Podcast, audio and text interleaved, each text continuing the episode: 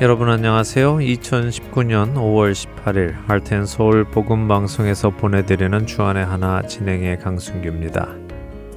지난 한 주도 하나님의 뜻대로 부르심을 입은 자답게 하나님을 사랑하신 여러분들 되셨으리라 믿습니다. 얼마 전 한국에서는 삼십 대 여성이 자신의 집에서 몸에 불을 붙여 자살을 한 사건이 있었습니다. 당시 집안에는 오십 대의 어머니와 육십 대의 아버지도 함께 계셨는데요. 삼십 대 딸이 자신의 몸에 불을 붙이려는 것을 막고자 어머니는 온몸으로 그녀를 저지하다가 전신에 삼도 화상을 입고 위독한 상태에 계십니다. 아버지 역시 오른팔에 삼도의 화상을 입은 것으로 전해졌습니다. 그런데 이 분신 자살을 한 이 여성이 몸에 불을 붙인 이유가 참 놀랍습니다. 어떤 이유였을 것이라고 여러분들은 짐작하시는지요?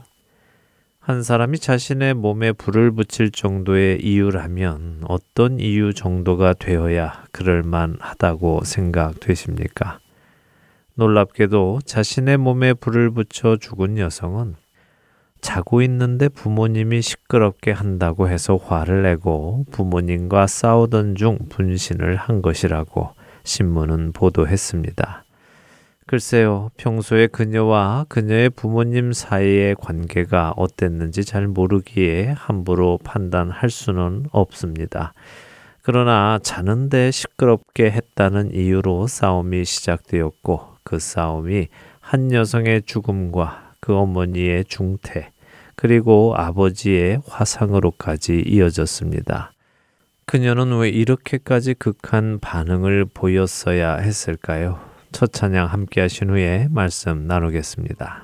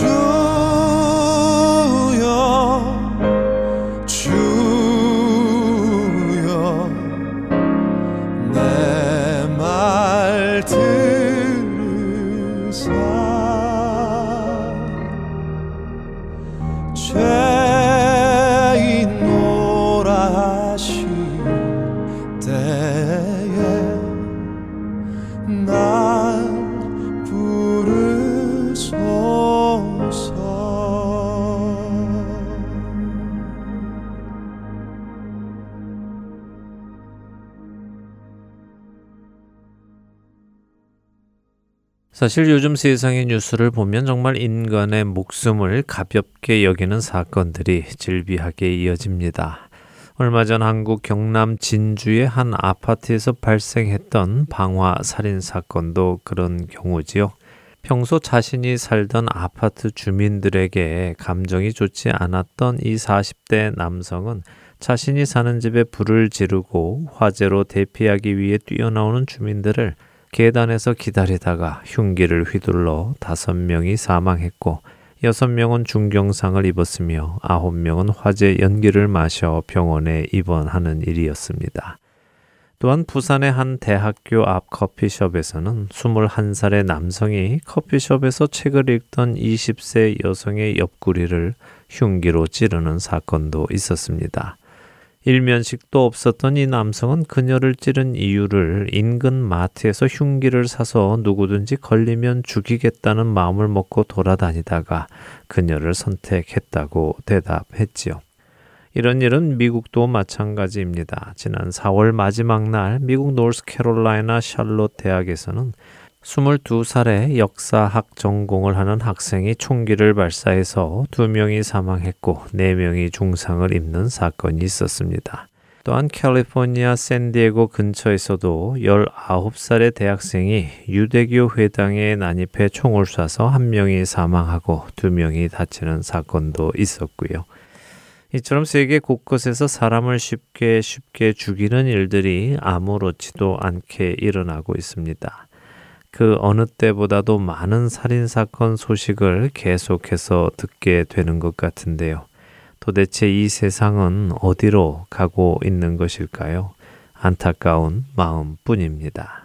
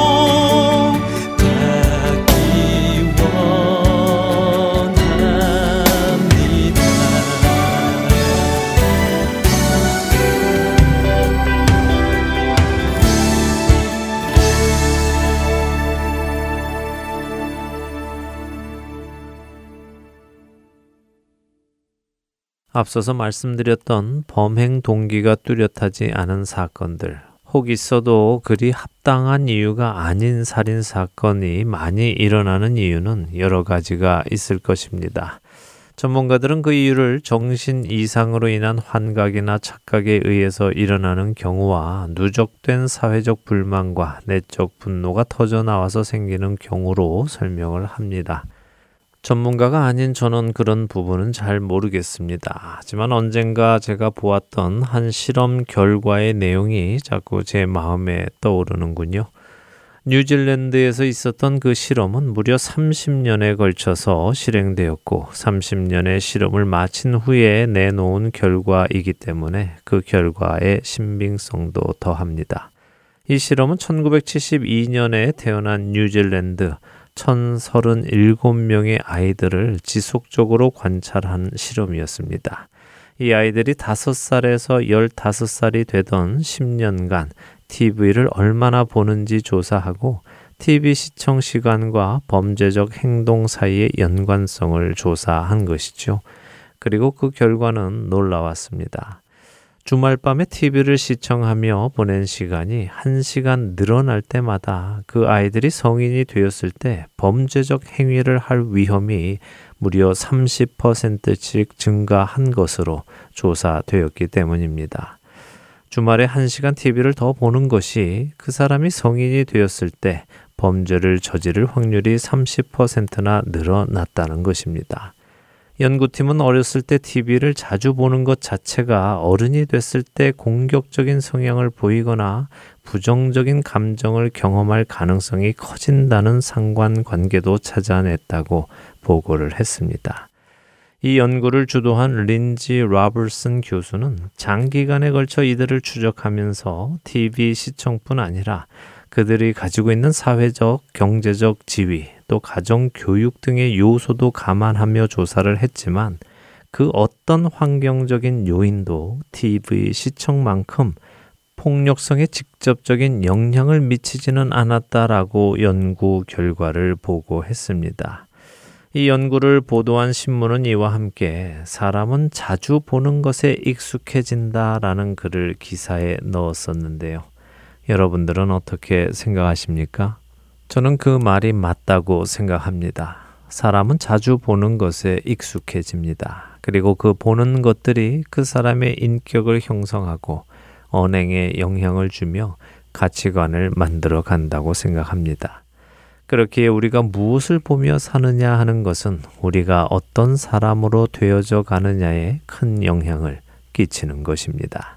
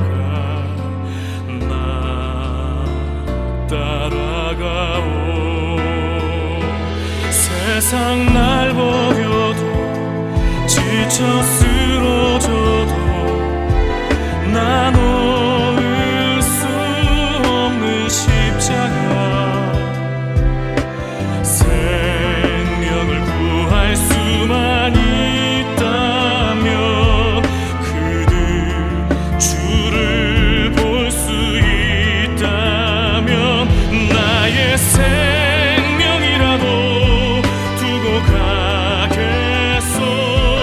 주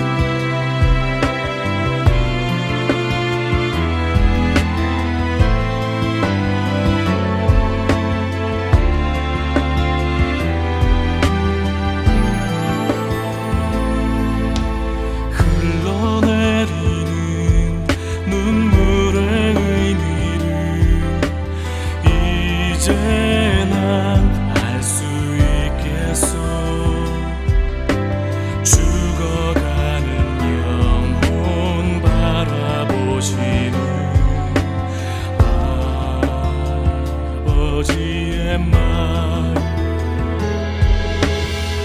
이제 더 이상 바라볼 수 없어.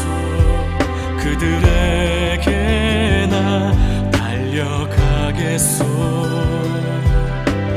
영원한 생명 그 십자가 나 따라가오. 세상 날 버려도 지쳐 쓰러져도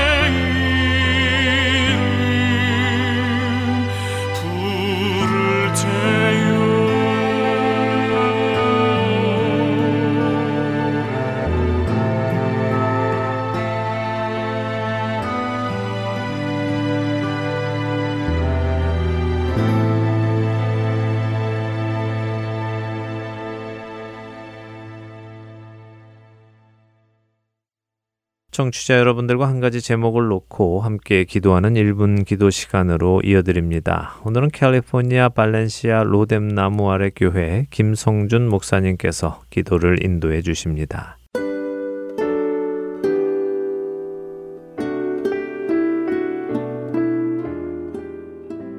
애청자 여러분 안녕하세요. Heart and Soul 복음 방송 일 분 기도 시간을 맡은 캘리포니아 발렌시아에 위치한 로뎀 나무 아래 교회 김성준 목사입니다. 저는 오늘 우리 주위의 각종 질병으로 인해 죽음을 앞두고 있는 호스피스 환자들, 특히 저들 인생의 마지막 여정에 있어서 그들이 복음을 듣고 주님을 믿음으로 구원받는 영혼이 될 수 있도록 여러분의 기도를 부탁드립니다. 아울러 병원과 호스피스 기관을 통해 사역하시는 원목분들을 위해 그들의 복음 사역을 위해 기도해 주시면 감사하겠습니다. 저는 호스피스 원목으로서 지난 십여 년 이상을 삶과 죽음의 길을 앞두고 있는 환자들을 방문하며 그들이 복음 안에서 편안한 죽음을 맞을 수 있도록 심적으로, 영적으로 저들을 돌보아왔습니다. 그들 중에는 크리스찬들도 많았지만 천주교인, 유대교인, 이슬람교인, 힌두교인, 그리고 심지어 무신론자들도 적지 않은 비율이었습니다. 저는 기회가 주어지는 대로 환자와 가족들에게 복음을 전하기를 원하지만 기회가 항상 주어지는 것이 아니라 복음을 전하지 못할 때도 많았습니다. 호스피스 환자의 경우에는 호스피스로 입원이 되어져서 곧바로 돌아가시는 분들도 있지만 길게는 육 개월에서 심지어는 일 년까지도 사시는 분들이 있기 때문에 그런 분들에게는 정기적으로 방문을 하여 복음을 전할 수 있는 기회가 생기기도 합니다.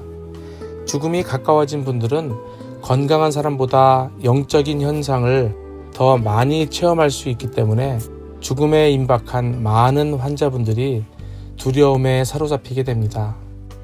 호스피스 원목으로서 저의 역할은 저들이 죽음의 공포 앞에서 두려워할 때 하나님의 말씀과 기도와 상담을 통해 저들이 편안한 죽음을 맞을 수 있도록 저들을 도와주는 것입니다.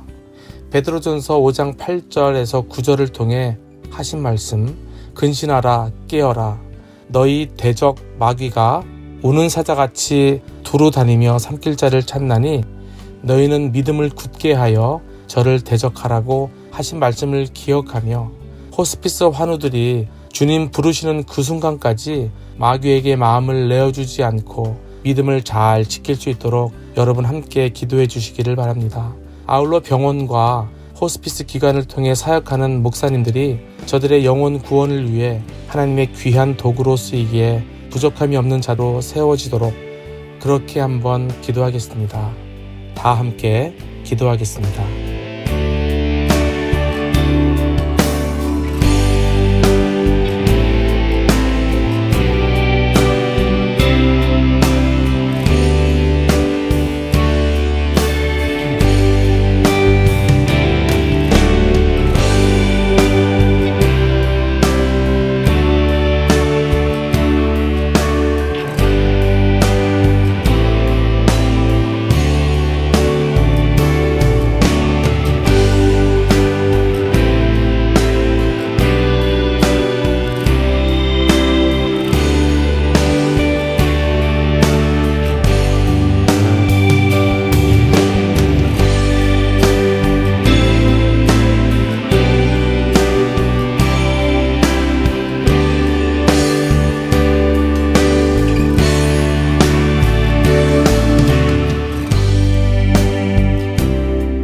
제가 마무리 기도하겠습니다. 하나님 아버지 감사합니다.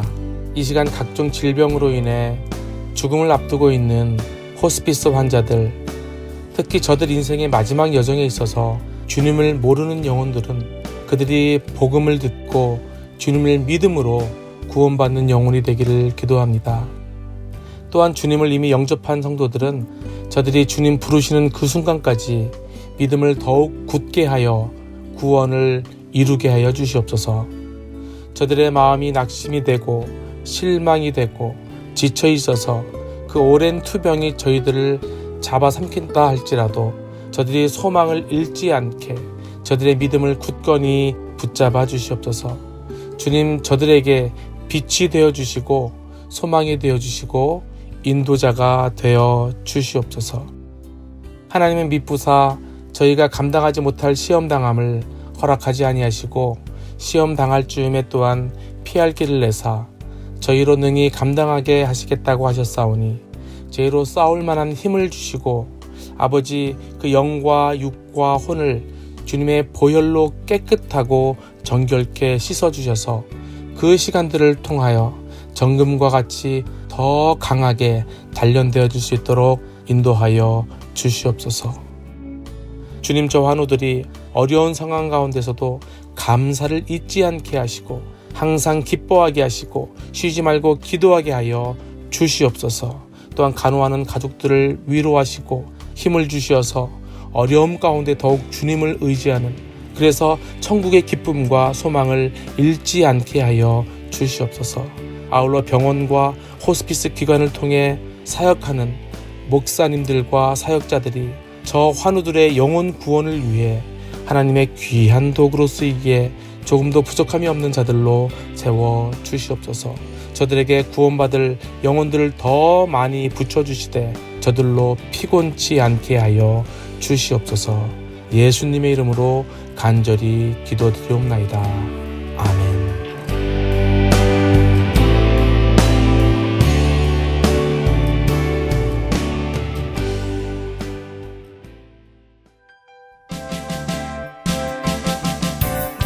하트 앤 소울 복음 방송은 더 나은 방송과 더 많은 방송을 제작하기 위해 편집 봉사자를 찾고 있습니다. 매주 세 시간의 시간을 헌신하실 수 있는 분들은 사역에 동참하실 수 있습니다. 컴퓨터가 익숙하지 못한 분들을 위한 기초 편집 교육도 준비되어 있습니다. 사역에 동참하시고 싶은 분들은 전화번호 육공이 팔육육 팔구구구로 연락 주시기를 부탁드립니다. 하나님의 은혜에 감사하여 나의 시간을 드릴 수 있는 여러분들의 많은 참여를 기다립니다.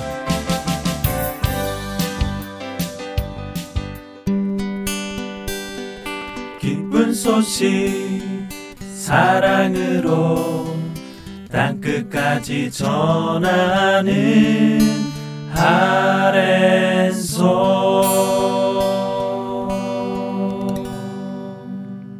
스스로 왕이 되어 살아가던 구약의 어두운 사사시대 속에서도 구원의 손길을 거두지 않으시는 하나님을 만나는 시간입니다. 사사기 강해로 이어드립니다.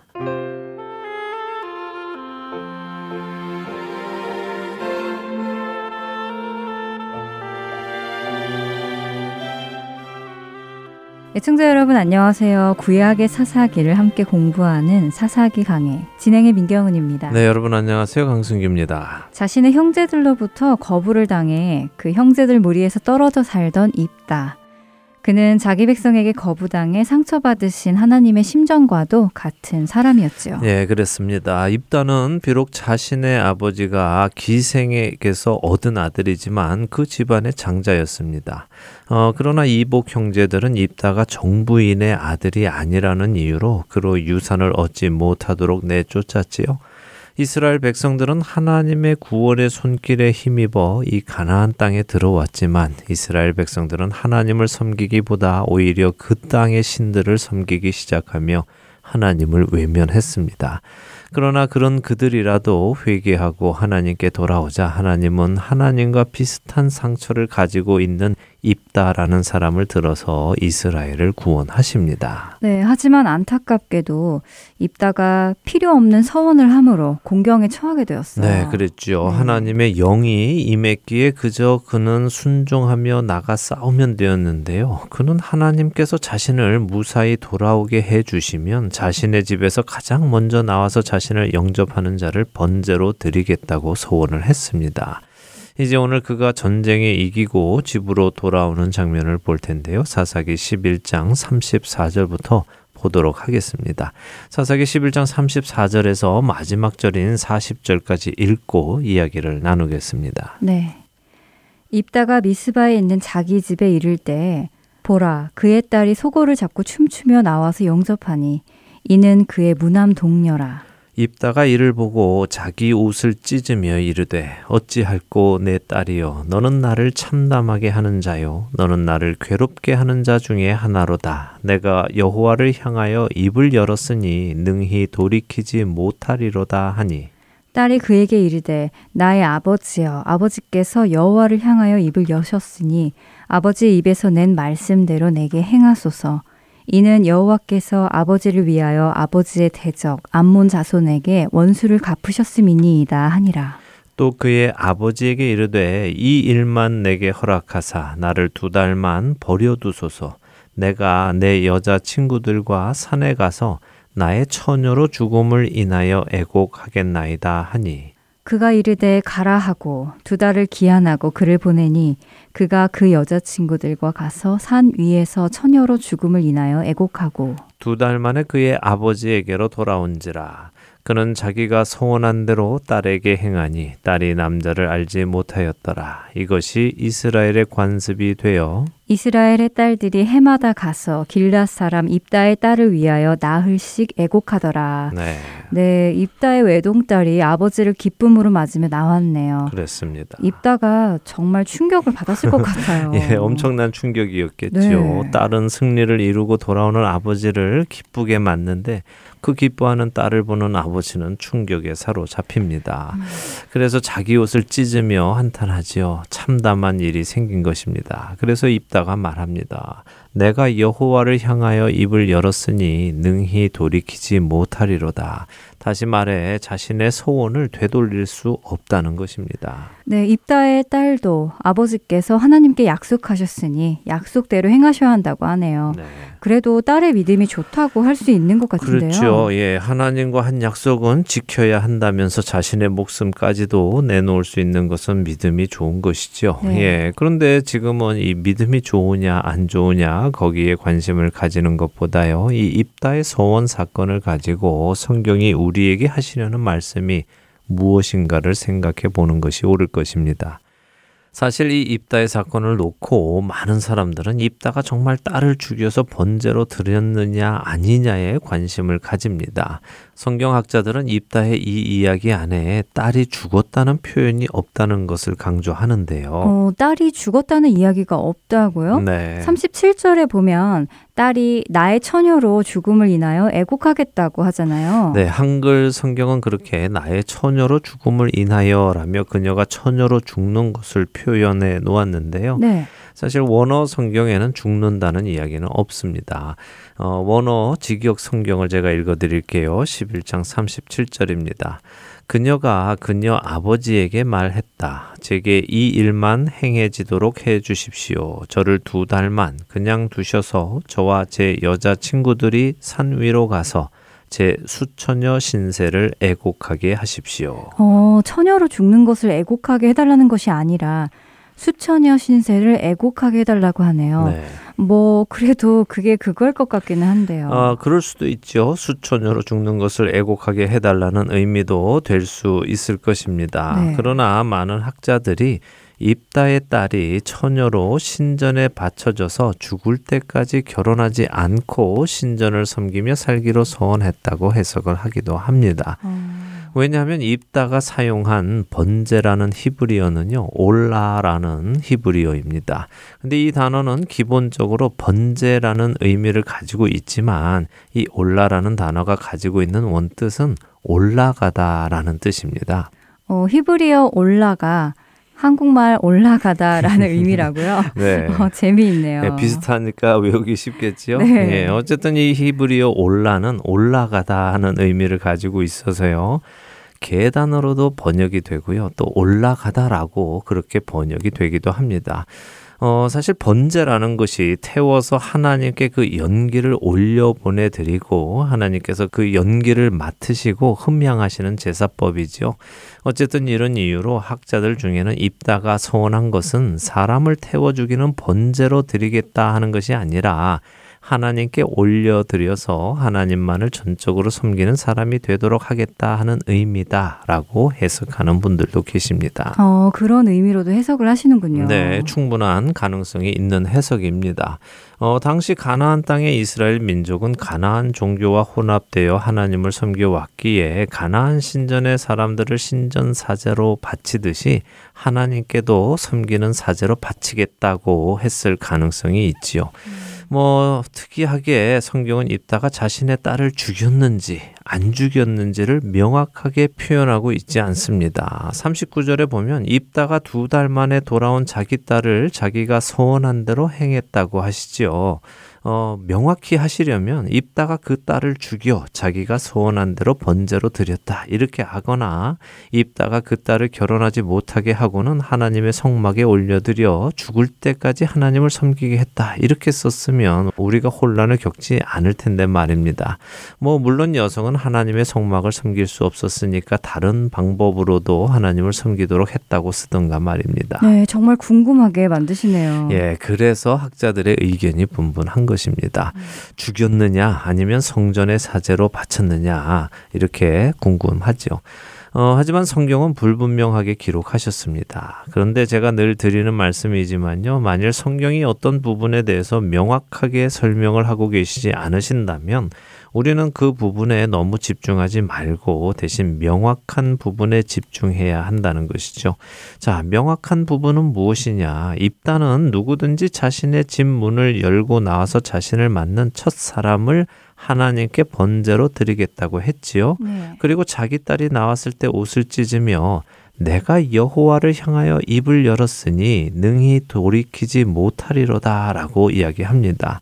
그리고 딸도 역시 아버지께서 여호와를 향하여 입을 여셨으니 아버지의 입에서 낸 말씀대로 내게 행하소서라며 돌이킬 수 없는 것에 동의를 합니다. 하나님께 서원한 것은 반드시 지켜야 한다는 것을 두 부녀가 명확하게 말하고 있네요. 네, 자 그래서 드리는 말씀입니다. 우리는 흔히 하나님께 서원한 것은 돌이킬 수 없다고 말합니다. 그렇죠. 하나님과의 약속은 반드시 지켜야 한다고 합니다. 물론 맞는 말씀입니다. 하나님과 약속해놓고 안 지키면 안 되지요. 사람과의 약속도 지키지 않으면 책임을 져야 하는데요. 하나님과의 약속이라면 더더욱 그렇습니다.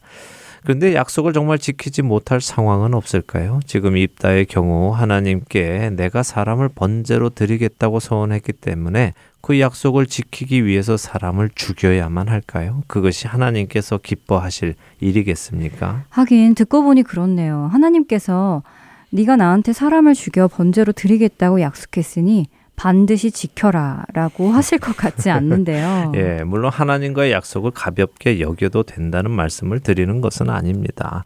지금 성경은요, 입다가 이스라엘을 다스리는 사사임에도 불구하고 하나님의 말씀, 하나님의 율법을 잘 모르고 있음을 우리에게 말씀하고 계시는 것입니다.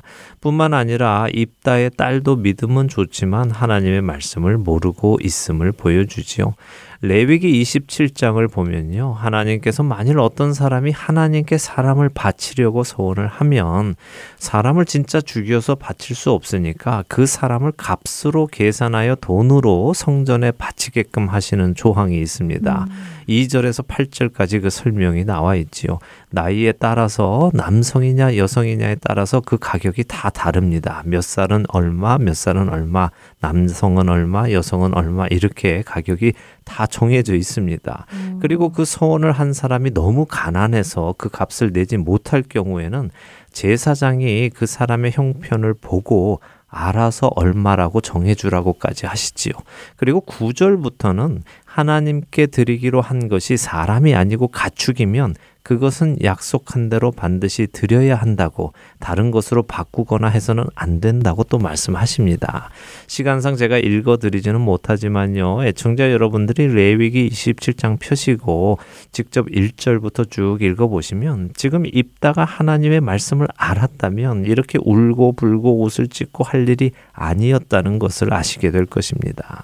어, 결국 하나님의 말씀을 알지 못해서 입다의 딸이 죽었을 수도 있는 것이고, 혹은 신전에 바쳐져서 평생을 처녀로 살다 죽었을 수도 있다는 말씀이군요. 그렇죠. 뭐 어느 쪽으로 일이 일어났다 하더라도 입다에게는 하나밖에 없는 딸이 지금 없어진 것이니 고통스러운 일이죠. 네. 그러나 그가 하나님의 말씀을 알았다면 딸의 생명을 구할 수 있었을 것입니다. 그래서 우리가 하나님의 말씀을 알아야 하는 것입니다. 그분의 말씀 속에서 우리는 생명을 얻을 수 있는 단적인 예입니다. 자, 이제 사사기 십이 장으로 넘어가죠. 사사기 십이 장 일 절을 한번 읽어주세요. 에브라임 사람들이 모여 북쪽으로 가서 입다에게 이르되, 내가 암몬 자손과 싸우러 건너갈 때에 어찌하여 우리를 불러 너와 함께 가게 하지 아니하였느냐. 우리가 반드시 너와 내 집을 불사르리라 하니. 네. 어? 에브라임 지파가 또 나와서 시비를 거네요. 예, 지난번 기드온 때와 똑같은 일이 또 일어나죠. 네. 네, 기드온에게도 왜 우리 안 부르고 전쟁을 하냐 하면서 시비를 걸었습니다. 그렇죠. 그래도 그때 기드온은 그들의 끝물 포도가 자신들의 만물 포도보다 낫다고 하면서 비위를 맞춰주어서 큰 탈 없이 넘어갔습니다. 그런데 이번엔 어떨까요? 입다는 어떤 반응을 보일까요? 이 절에서 육 절까지 읽어보겠습니다. 입다가 그들에게 이르되, 나와 내 백성이 암몬 자손과 크게 싸울 때에 내가 너희를 부르되 너희가 나를 그들의 손에서 구원하지 아니한고로. 나는 너희가 도와주지 아니하는 것을 보고 내 목숨을 돌보지 아니하고 건너가서 암몬 자손을 쳤더니 여호와께서 그들을 내 손에 넘겨주셨거늘 너희가 어찌하여 오늘 내게 올라와서 나와 더불어 싸우고자 하느냐 하니라. 입다가 길라 사람을 다 모으고 에브라임과 싸웠으며 길라 사람들이 에브라임을 쳐서 무찔렀으니 이는 에브라임의 말이 너희 길라 사람은 본래 에브라임에서 도망한 자로서 에브라임과 므낫세 중에 있다 하였습니다. 길라 사람이 에브라임 사람보다 앞서 요단강 나루턱을 장악하고 에브라임 사람의 도망하는 자가 말하기를 청하건대 나를 건너가게 하라 하면 길라 사람이 그에게 묻기를 네가 에브라임 사람이냐 하여 그가 만일 아니라 하면 그에게 이르기를 쉿볼렛이라 발음하라 하여 에브라임 사람이 그렇게 바로 말하지 못하고 쉿볼렛이라 발음하면 길라 사람이 곧 그를 잡아서 요단강 나루턱에서 죽였더라. 그때 에브라임 사람의 죽은 자가 사만 이천 명이었더라. 네. 어, 입다가 에브라임 지파를 공격하는군요. 그렇습니다. 입다는 기드온처럼 달래주지를 않았습니다. 네. 입다의 경우 지금 하나밖에 없는 딸도 소원한 대로 행해서 기분도 안 좋을 텐데 시비를 거니 그들에게 바른 말을 합니다. 너희를 안 불렀다고? 안 부르기는 뭘 안 불러. 너희 불렀는데 너희가 대답을 안 했지. 너희가 도와주지 않아서 우리는 목숨 걸고 싸웠다. 그런데 이제 와서 왜 시비를 거냐. 사 절에서는 더군다나 에브라임 지파가 입다의 고향 길르앗 사람들을 겁장애로 놀리기까지 했다고 합니다. 음. 그러니까 더 열이 받았겠지요. 그래서 입다가 그들과 싸움을 시작합니다. 싸움이 시작되니 에브라임이 도망을 칩니다. 그러자 길르앗 사람들이 요단강 나루턱을 장악하고 도망쳐 오는 사람마다 붙들고는 네가 에브라임 사람이냐라고 묻습니다. 그럼 에브라임 사람들이 당연히 자신들은 에브라임 사람이 아니라고 거짓말로 대답을 하겠지요. 그렇겠죠. 에브라임 사람들을 색출해서 죽이고 있으니까 다들 어, 나는 에브라임 사람이 아니야 라고 답을 했겠죠. 그러겠죠. 예, 그렇게 거짓말들을 할 테니 길르앗 사람들이 에브라임 사람들을 골라내는 방법을 사용한 것입니다. 어, 우리나라에도 사투리가 있는 것처럼 그들에게도 사투리가 있었던 것 같은데요. 어, 쉿볼렛이라는 단어를 사용했습니다. 쉿볼렛은 개울이라는 히브리어입니다. 아마 에브라임 사람들이 이 쉽이라는 발음이 안 되고 쉽을 십이라고 발음하는 것 같습니다. 한국도 이 경상도 분들은 쌍시옷 발음이 잘 안 돼서 음. 쌀을 살 이렇게 하신다고 하지요. 네. 또 전라도 분들은 의 발음이 잘 안 돼서 으 이렇게 하신다고도 어, 이야기를 들었습니다. 아마 이와 비슷했던 것 같습니다. 그래서 길르앗 사람들이 쉿볼렛 해봐 이렇게 해서 쉿볼렛 하고 발음을 하면 보내주고 쉿볼렛을 못하고 쉿볼렛 이렇게 답을 하면 너 에브라임 사람이지 하고는 잡아서 죽인 것입니다. 어, 그런 방법으로요. 어, 발음을 가지고 색출하는 것은 우습기도 하지만 생각해보면 형제들끼리 어, 끔찍한 사륙이 벌어지고 있는 거네요. 마음이 조금 아픕니다. 네, 그날 죽은 에브라임 사람이 사만 이천 명이라고 하십니다. 음. 엄청난 숫자죠. 네. 자, 이런 입다의 이야기를 듣고 어떤 생각이 드세요? 음, 글쎄요. 어, 늘 시비 거는 에브라임을 징계하는 것은 맞는 것 같기는 한데요. 네. 그렇다고 형제 지파를 사만 이천 명이나 한 번에 죽이는 것이 옳은지는 잘 모르겠네요. 그게 하나님의 뜻이었을까요? 네, 혼란스럽죠. 네. 어떤 것이 하나님의 뜻이었을까요? 죽이는 음. 것이 하나님의 뜻이었을까요? 아니었을까요? 근데 바로 이것이 사사 시대의 특징인 것입니다. 기드온 때부터 사사들의 끝이 좋지 않기 시작했지요. 네. 사사들마저 혼란스러움 속에 들어가고 있는 것입니다. 우리는 보통 선과 악 이 둘이 딱 갈라져야 이해하기가 쉽습니다. 어, 이것은 선이고 이거는 악이니까 선을 본받자, 악은 멸하자 이렇게 하는데요.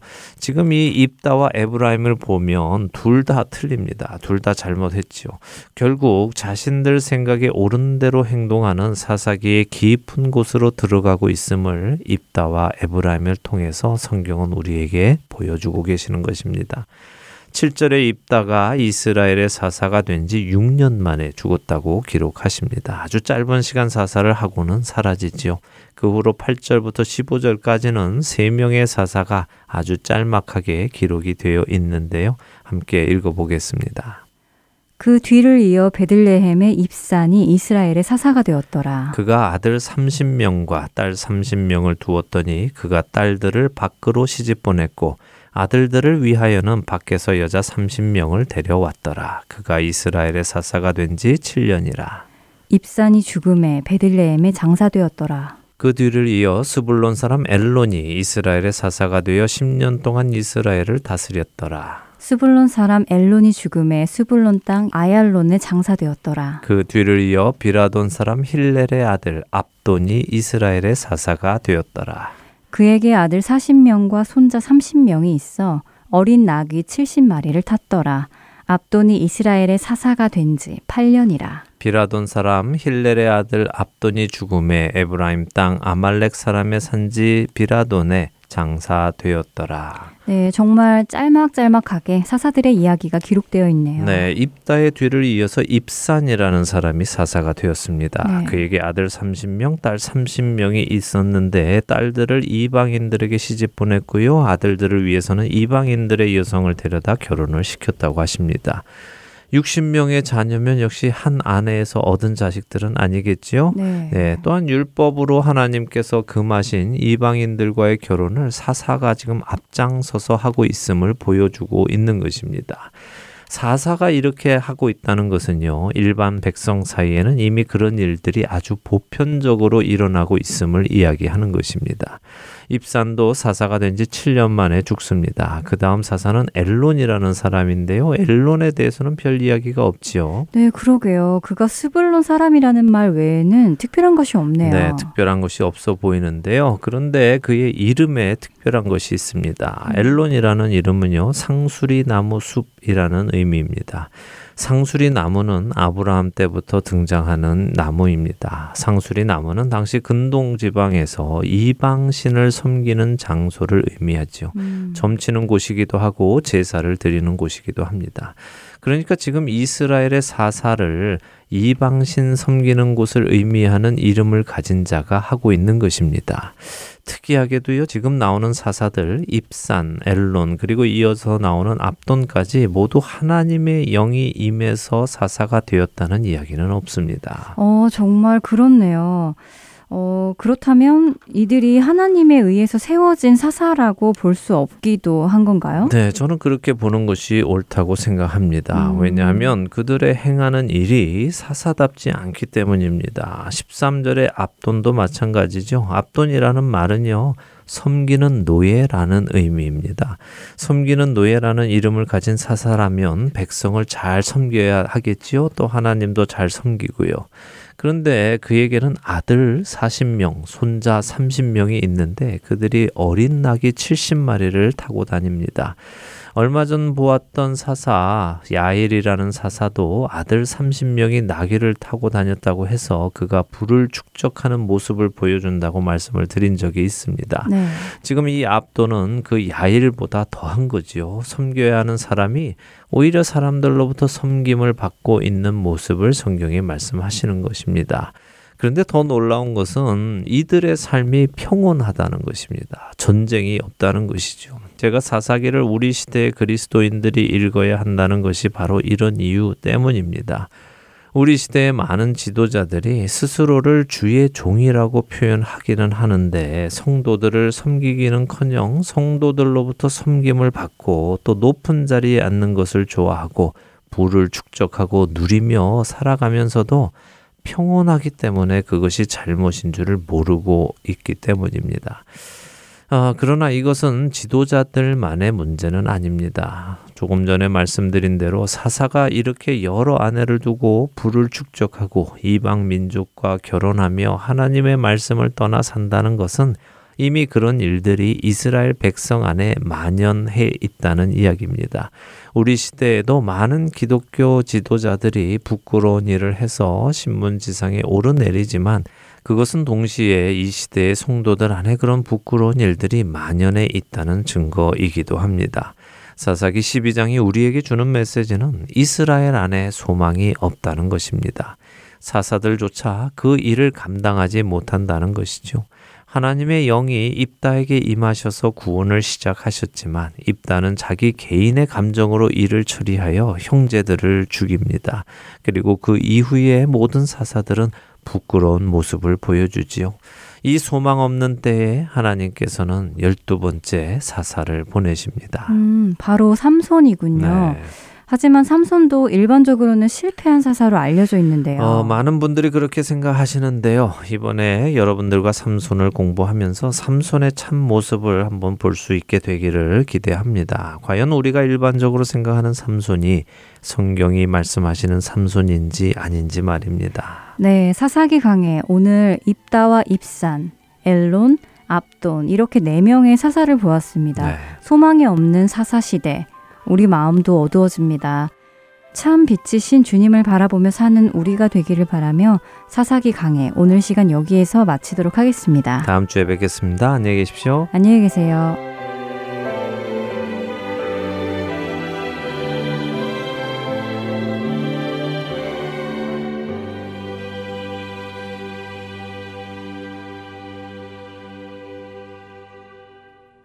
고치소서 주의 길을 걷게 하소서 고치소서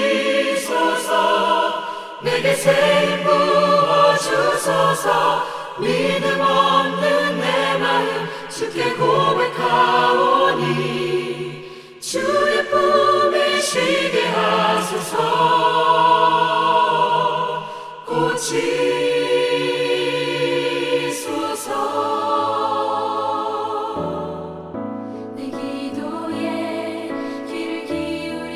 내시며 내 시름의 은하가시네. 나 여기 잠잠하게 주 기다릴 때에 주의 말씀 날 고치시네.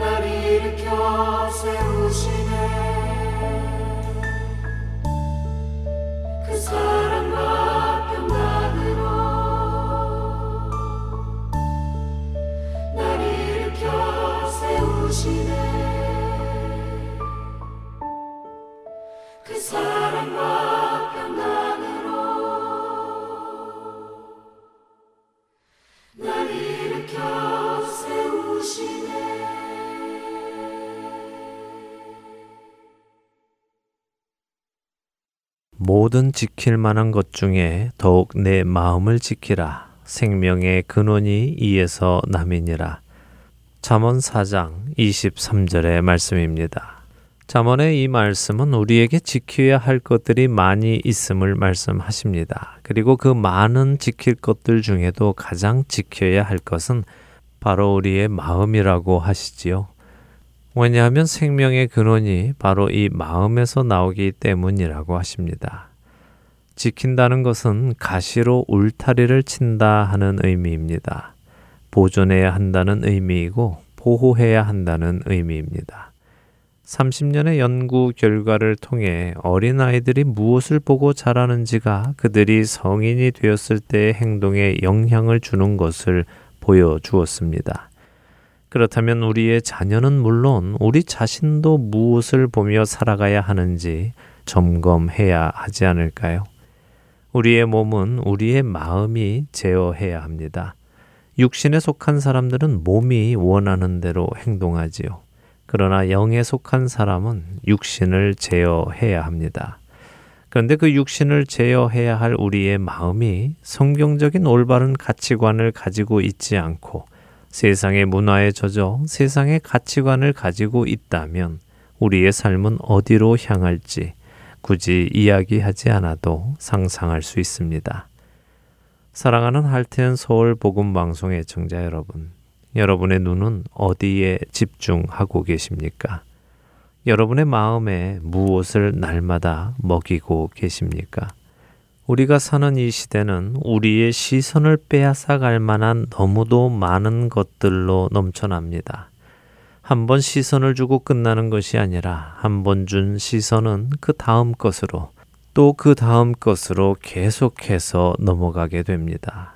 그렇기에 통제되지 않을 것 같으면 애초에 우리의 시선을 주지 말아야 하는 것입니다. 대신 우리의 마음과 우리의 시선을 다른 곳으로 보내야 합니다. 끝으로 형제들아, 무엇에든지 참되며 무엇에든지 경건하며 무엇에든지 오르며 무엇에든지 정결하며 무엇에든지 사랑받을 만하며 무엇에든지 칭찬받을 만하며 무슨 덕이 있든지 무슨 기림이 있든지 이것들을 생각하라. 빌립보서 사 장 팔 절의 말씀입니다. 참된 것, 경건한 것, 옳은 것, 정결한 것, 하나님께 사랑받을 만한 것, 하나님께 칭찬받을 만한 것, 하나님께 덕이 될 만한 것, 그분께 찬송을 올려드릴 만한 것들을 늘 생각하라는 말씀입니다. 쉽지 않은 일이지만 반드시 해야 하는 일입니다. 고린도전서 구 장 이십오 절은 이기기를 다투는 자마다 모든 일에 절제한다고 상단에 말씀하시지요. 썩지 아니할 영원한 하늘나라의 상급을 위하여 우리는 우리의 모든 일에 절제하며 언제나 하늘의 것을 생각하며 영원한 것을 바라보며 우리의 마음을 지켜내야 할 것입니다. 그렇게 살아가시는 저와 애청자 여러분이 되시기를 소원하며 오늘 주안의 하나 여기에서 마치도록 하겠습니다. 함께해 주신 여러분들께 감사드리고요. 저는 다음 주 이 시간 다시 찾아뵙겠습니다. 지금까지 구성과 진행의 강순기였습니다. 애청자 여러분, 안녕히 계십시오.